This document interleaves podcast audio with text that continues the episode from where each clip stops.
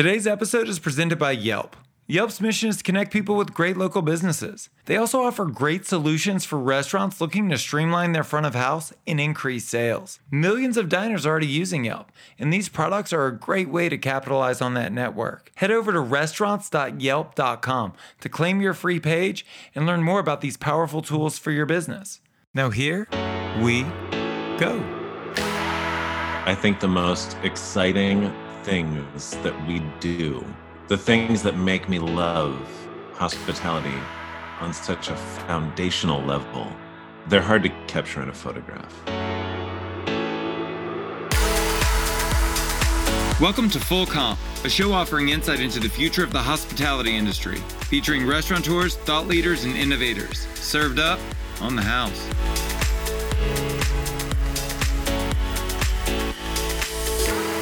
The only way we're going to get through this is to get through it together. If I can help you in any way, don't hesitate to reach out. You can book a free call with me by going to joshkopel.com forward slash chat. Also, be sure to check out the Full Comp Restart Guide, packed with valuable resources and strategies from Yelp, Cornell University, and Oyster Sunday. Go to joshkopel.com forward slash resources for your free download. Didn't write that down? Don't worry, there are links to both in the show notes.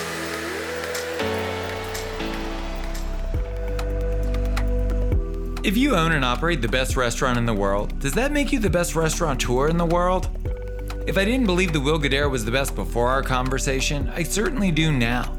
His love of craft and of industry inspired him to not only create a restaurant empire, but to create the Welcome Conference, a platform whereby the hospitality industry can come together to create a better future for all of us. We begin today with me desperately attempting to create a parallel between myself and one of the best restaurateurs in the world. I mean, who could blame me? So let's talk about us. We're literally the same age. We're both restaurateurs without restaurants, and we're both fighting to save the industry. Did you always see yourself working on an industry level, or is this simply a job that needs to be done so that you can get back to opening and running your own restaurants? I've only ever wanted to be in restaurants. It was always very, very clear to me. I grew up in a restaurant family. It's what my dad did. And because he was in the restaurant business, the best way for me to spend time with him was to go to work with him. And so when I was 12 years old, I knew that this is what I wanted to do. I knew I wanted to open a restaurant. I knew I wanted to go to Cornell. Everything else was just taking the most uh, intentional path to get there and to learn about it one step at a time every step of the way. I think when we started the Welcome Conference seven years ago was perhaps the first time I recognized a desire to do things that transcended the work we were doing within the four walls of what was then my only restaurant, or then the four, the metaphorical four walls of the company. But that was rooted in a desire to create community among the group of people that did what I did because I was going all over the world and speaking at chef conferences, but always realizing that I was only I was the only dining room person at those conferences. And I think that the craft of hospitality is is that it's a craft, um, and those chef conferences were extraordinary. They were, I believe, the craft of cooking became significantly better because of those, not because of the techniques that were being shared on stage, but because it was creating a community of people that were sharing ideas and inspiring one another, and that and that made them better all of them. And the same thing proved to be true about the welcome conference. I mean i every year the welcome conference was this day where listen you know this you get to a certain point in your career trajectory where there's no one left above you in the hierarchy whose job it is to inspire you. Okay we look wherever we can to find inspiration whether it's in music or art or a great book or someone in our life that is just really good at like dropping wisdom, you know? That day I found that it was playing the role for me of filling my gas tank. When you're in the business of of giving, which I think is the business we're all in, we we're in the business of giving graciousness, of giving memories, of all of that you find yourself depleting your own resources in order to uplift those around you, whether it's the people that work for you or the people that you serve. In the Welcome Conference, if it was doing that for me, I knew it was doing it for other people, and mm-hmm. its growth was was an indication of that. And so when this all happened, and yeah, I had the the fortune of having some time on my hands. a few different people called me within a short measure of time and said, "Hey, you gotta, you have to step up and and do your part in leading right now." And then somehow the next five months became a blur. Let's talk about that for a minute. I'd like to unpack that because it's a question I've asked myself many times. Why is there a leadership vacuum in front of house? How many celebrity chefs are there? How many chefs have, have taken leadership roles in, in back of house and in the, the art of of being a restaurateur. But you don't really see a lot of operational guys. There's like Jon Taffer and uh, Danny Meyer and end of list. And and so like why why has that been the case? Is it because what we do is so nondescript? I don't agree that there's a leadership vacuum. I actually think that some of the greatest leaders I've ever met are dining room people industry wide leadership vacuum i guess is, is well yeah no and no and i understand what you're saying i guess i would re-articulate it as it's like a celebrity vacuum more than that like there are these unbelievable leaders who step up in front of their teams and lead them with integrity and lead them through words and through actions and create cultures that are so beyond extraordinary i just don't know that uh, their messages or their brands or their names are being broadcast to the world in the same way that chefs are. And I think what it is, I don't know that it's that dining room work or service or hospitality is nondescript. I just think that our job is to to make it cool. I mean, the only people that are celebrated are people that are cool. Like it's part yeah. of our high school condition that never goes away, right? I do believe we're in this moment right now where where people are are connecting to the idea that graciousness is really cool in a way that they haven't in a very very long time and so i think this is a moment because listen like the whole idea of being kind and welcoming and inclusive is something that our entire country could like really stand to to get better at right now. For sure. Well, it's also, you know, um, from a front of house perspective, I think that there, there's a difference. I think chefs probably get into the restaurant industry because they love food. But in the front of house, you get into it because you love people and then food. Or you just like creating experiences, right? Like I love throwing a party. I loved throwing parties in college. I've loved throwing parties ever since. And honestly, the only thing that's different is I get to throw parties on a bigger budget now, right? And the parties happen every single night over and over and over again. But you know, I understand what you're saying before. I think there's some amazingly inspirational people, but you do need to work harder to find them. Service doesn't make as good television as cooking does. You know, it's right. it's it's so that's the hurdle. It's like, you know, and I and I'm sure you've experienced this in your own life. And it was always so awkward for me. We'd hire a photographer to come into the restaurant to shoot you know the the that season's menu or you know a, an aesthetic thing that we had done with the restaurant for some holiday. And then they would always shoot the chef cooking and then they would say all right josh it's time to shoot you work. And it's like what, just, like, what do I do? Like, I just, right? Like, just, I'm just like pointing, right? Or like looking over or folding a napkin or like clearing a table. And it's because, again, and I know nondescript is probably the wrong word, but it's like, it's, it's many things. Like, we're there, we're there to serve. I think, I think the most exciting things that we do, the things that make me love hospitality on such a foundational level they're hard to capture in a photograph. A lot of it is the process of of creatively conceiving how to just make someone's night a little better and in doing so make their year a little bit better and there's not that still shot of beautiful food on a plate although the beautiful food on a plate always has a lot to do with creating those memories but i think we need to use words to express the intricate beauty of of our profession more because there is no glamour shot of of hospitality that can show any specific point of view and how one person approaches it versus another. Well, born out of that ideology is the 95-5 doctrine. Can you talk to me about about what that doctrine is and how you executed it within the restaurant? The 95-5 doctrine is this. It means that you manage your money with relentless discipline 95% of the time. And that is everything, right? That means you care about every penny that goes in and out of the door because at the end of the day, the restaurant is a business and you need to make money. You need to make money for a variety of reasons. One, to keep your team employed. One, you know, to to give your investors an appropriate return. Also just to make sure that like you're making money. Otherwise just stay at home and invite people over for dinner. But if you manage your money like a crazy person 95% of the time then you get to spend recklessly and irresponsibly the other 5% of the time. And it's in that 5% where you're not pausing to try to measure the return on investment for whatever dollars you're spending to do something extraordinary that you actually create the brand.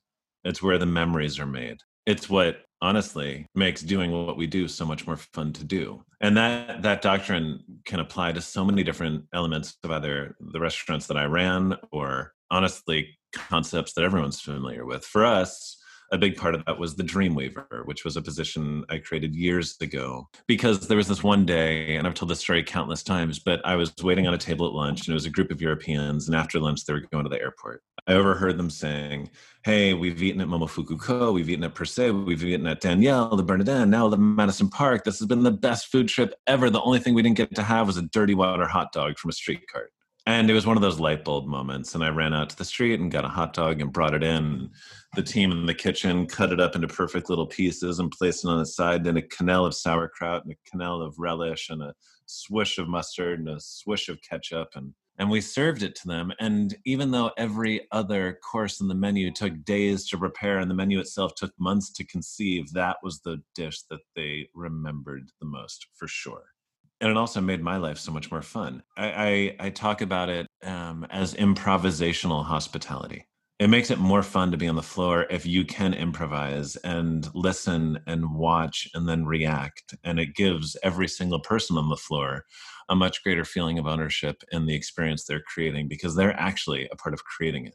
And so we started doing that more and more um, and everyone on the team was welcome to come up with ideas and it required sending people to central park with sleds or you know creating impromptu beaches in the private dining room or making a stuffed animal out of uh, kitchen towels for someone who re- remembered they forgot to get their kids whatever it was. You run restaurants. You know we don't have a bunch of random people sitting in the back like going waiting to run errands in the middle of service. Right. And so we promoted one of the hosts who was good with calligraphy. That's where it started. But then four years later, we had an entire team of dreamweavers who we sourced from uh, the fashion schools and the art schools, and they had an entire workshop in the back just to help bring the ideas that the captains in the dining room had through interacting with their guests to life. There's no explicit ROI on a hot dog that you add to someone's meal. There's no explicit ROI to a few sleds from a store that you found that was open at 10 p.m. But you do it because it just feels right. And so when I say you manage your money like a crazy person 95% of the time, such that you can spend recklessly the other 5%, it's actually not reckless at all. It's very intentional. You're doing it because you're creating experiences for the guests that transcend any that they've had before and you're also giving the people in the dining room the ability to be just as creative as anyone in the kitchen but with a different set of tools in their toolbox. I mean, the concept is not actually novel. Anyone who's run a great wine program and who's put together wine pairings implicitly understands it. If you're good at wine pairings, you try to find amazing wines at great values so that, I mean, let's say you need to hit a 28% cost on the pairings the people that are really good at it hit a 20% cost on a bunch of the pairings so that when it comes to one or two of those wines, they can drop a baller bottle on the table that everyone knows and recognizes and says, oh my gosh, did they just pour me Chave Hermitage like as a part of a pairing that costs $195 or whatever it is? Like mm-hmm. it just need it shows creativity both in budgeting and generosity. Well, let's unpack that disciplined approach to the business. I I'd like to dig into the 95% because I think that's that's that's where a lot of people struggle. Um, what were the key performance indicators you were looking at uh, that, that that gave you an indication of the general health of your restaurant? It's not that complicated. You write a budget and you stick to it, right? I I think people overcomplicate some of this stuff. You know what you should be spending on chemicals you know what you should be spending on linens. I mean, I think one of the big things that people too often uh, do is they only look at their P&L once a month. And by the time the accounting department gives you the P&L, it's already a week after the end of the month. And then you're so busy and you need to check in on your numbers and you need to evaluate where you're at relative to budget with frequency. And when there's an issue, you need to take it seriously. and you need to show just as much like you need to create a culture where people have just as much fun solving problems with the P&L as they do solving problems with the menu. Like if you put just as much focus and creativity into what's on the plate and how you're putting that plate on the table, how you're welcoming someone through the doors, and how to make sure that your chemical expense is in line. Like mm-hmm. it's all just as important. And there's too many cultures where there's almost this like acceptance that certain people just aren't good at that. And I think that's absurd. People convince themselves they're not good at something if they don't really enjoy doing it. But there is enjoyment to be had in everything so long as you're competitive enough that you rise to the challenge. I didn't have a science beyond that. It, it obviously worked really well. The pandemic's been an expedited education for me. Um, though I'm sure you don't know this, I, I released uh, publicly about a month ago an op ed uh, explaining that I was closing my restaurant permanently, the reasons why, and the lessons I learned through the process. And, and what I found most interesting about that whole experience was that the greatest discomfort that I felt was it was in making the decision to act and not not the act itself, right? Once I decided to close, the unwinding of a business is paperwork and phone calls and emails.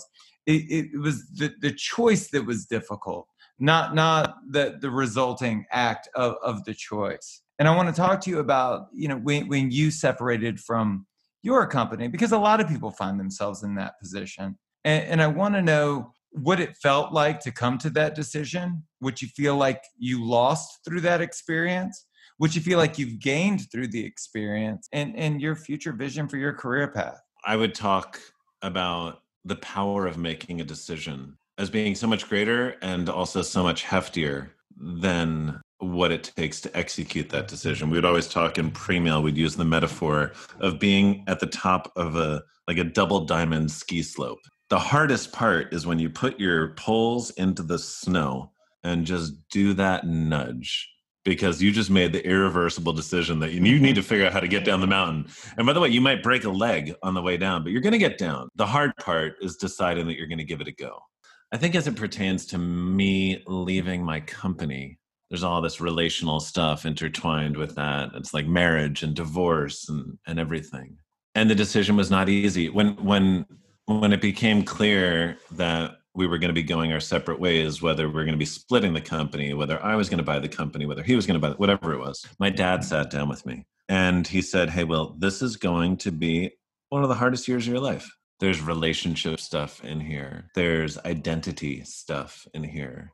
Um, you've worked for 15 years to create something. And he said, My advice to you with every single decision you have to make, just ask yourself what right looks like and do that. And he goes, Now, to be clear, it's a lot easier said than done because what right looks like isn't always the best thing for you. But if you decide right now that whatever the answer is, you're always going to do that, it's going to save you a lot of heartache in the future. And ultimately, and I'm, I won't get into all the the intricacies of it, but what right looked like was being the seller and stepping aside.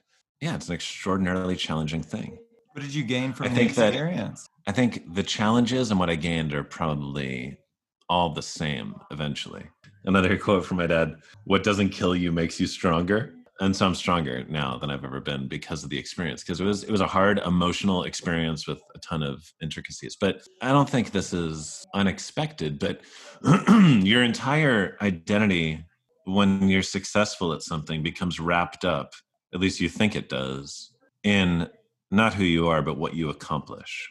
I was the guy that created the best restaurant in the world. And the moment you sell it, you're like, wait a minute, who am I now? Who am I if I don't own that restaurant anymore? And then I think it's through just a lot of thinking and reflection and connection with the people in your life that matter that you actually start to, for the first time, find the words to define who you really are. And it's not what you accomplish, although I'm very proud of everything I've accomplished, but it's how you accomplished it. Simply by putting words to that, by putting intention to intuition like that, you start to like name probably in the most clear way you ever have before what your real superpowers are. And then once you know what those are, you can lean into them even more heavily than you ever were able to before. I think every year I probably get a little, I'll get some greater insight into what I learned out of that experience. The same is true for most of the major inflection points over the course of my life when when I lost my mom. Still to this day, I identify things about that experience that made me a better version of who I am. You used uh, the word intention, and I'm going to quote you here. Uh, there's a word we use a lot in our company intentionality. It means every decision, from the most uh, obviously significant to the seemingly mundane, matters. To do something with intentionality means to do it thoughtfully, with clear purpose and a desired result. What was your intention in creating the Welcome Conference? Listen, I was in a season where, like, if I wanted to book a restaurant reservation, I would be calling the chef because I knew all the chefs. And I didn't know anyone who did what I did. And we were in a moment in dining where the craft of cooking was getting better and better and better and better and it felt like service everywhere was going to shit. Man i love service. It's what i like it's the thing i love most about restaurants is being able to serve other people. It's about being able to give gracious hospitality and well a i wanted to get better at it and i know that i needed community to get better at it. B i wanted everyone to get better at it. I saw what community had done for the craft of cooking and I really wanted to be a part of a group of people that had the opportunity to do that for service and hospitality. And and has that purpose shifted in light of the pandemic? I guess to an extent. I think the Welcome Conference probably serves the entire industry now more than it does just the dining room community. When I look at the people that have signed up uh, to the platform that we just launched, it's it's cooks, it's chefs, it's restaurateurs, it's servers, it's everyone. I think the role of the Welcome Conference this year is to remind people that there are still beautiful things to celebrate. Also, two things I've spent the most time on over the past few months are the Welcome Conference and the Independent Restaurant Coalition. If you had asked me five months ago, I would have said the Independent Restaurant Coalition is the emergency room doctor that's there to make sure you don't flatline. And the Welcome Conference is the person that comes and cheers you up and reminds you that you have a reason to live. I think the Welcome Conference now, I mean, so, okay, we just launched this platform. It's like a, it's free to join, but you do need to be a member of it. What we found is we couldn't do the one day conference this year. broke my heart. We had an amazing lineup. But instead of that, my dad's quote, adversity is a terrible thing to waste. What if you took the fact that we lost that one day of in person connection and replaced it with five months of virtual connection? And so in the platform, you can connect with so many people that do what we do from around the world and share ideas, ask one another questions, vent in pursuit of catharsis, whatever it is. And there will be a ton of content that's just added podcasts, virtual pre shifts, industry roundtables, keynote speeches, all under the theme of reinvention. Um, because we have a need and an opportunity in our industry right now to reinvent in a way that we've never felt or had before. But then within each month there'll be a sub theme on things we believe that if we collectively lean into and focus on we can not only survive this season but thrive on the other side of it yeah i guess our it's less to create community around the craft of hospitality and it's more to just make sure that we're doing our part in continuing to fill the gas tank of everyone who's given their life to a career in restaurants. And, and in terms of your role within the conference and within the industry, do you see yourself post pandemic getting getting back on the floor as a restaurateur? Or do you think that because there's such a big job to be done that, that you'll continue to serve the industry? I, I don't I, I don't know right now. And honestly, I'm not putting too much pressure on myself in this moment to figure it out. And there, by the way, that's a that's a liberating thing and mm-hmm. and a scary thing. One of the reasons why I think I did well in restaurants is I was blessed to know exactly what I wanted to do at the age of 12. I always knew exactly what I wanted to do. And before the pandemic, I was getting ready to open a bunch of restaurants in New York. I had my whole team together and I was ready to go. And thankfully, we hadn't signed any leases. Now, for the first time, I'm giving myself the grace of not having a clear destination in the short term. That's that's extraordinarily exciting and gives me the freedom to dream in ways that I've never been able to dream before. And it's also like, oh man, that was the thing that was kind of good about my whole approach was I always knew exactly what I wanted. If I were a betting man, you know, I don't have kids yet. I want to have kids. I'd like to raise my kids in restaurants. I think that that's a beautiful environment to to learn so many life skills It's an industry podcast. And at the end of every episode, I like to give the guests an opportunity to offer advice or words of encouragement directly to the folks listening. I quote my dad constantly. I've quoted him several times in this conversation. And one of the things that I've probably quoted him as having said the most is adversity is a terrible thing to waste. And that has never felt more true to me than this year.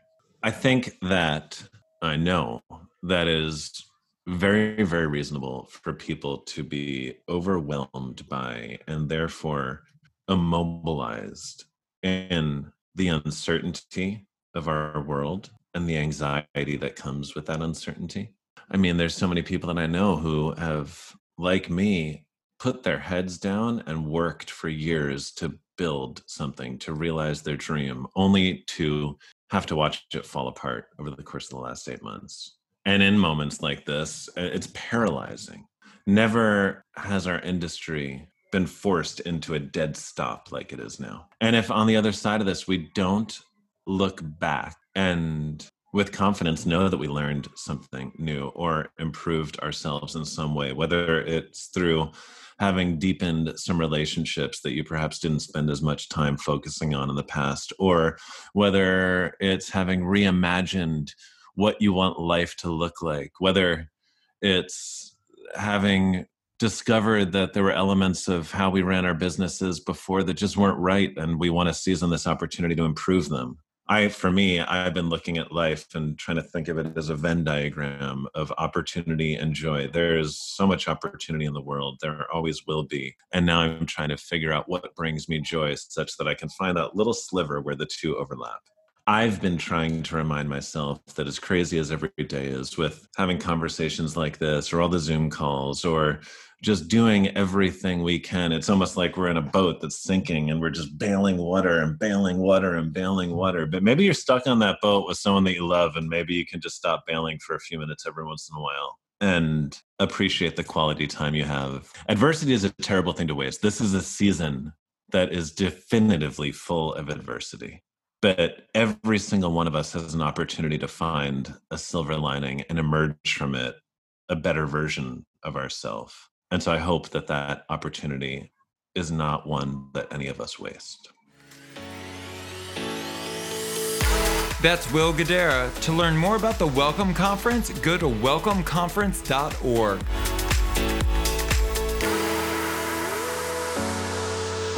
If you want to tell us your story, hear previous episodes, check out our video content, or read our weekly blog, go to joshkopel.com. That's J O S H K O P E L.com.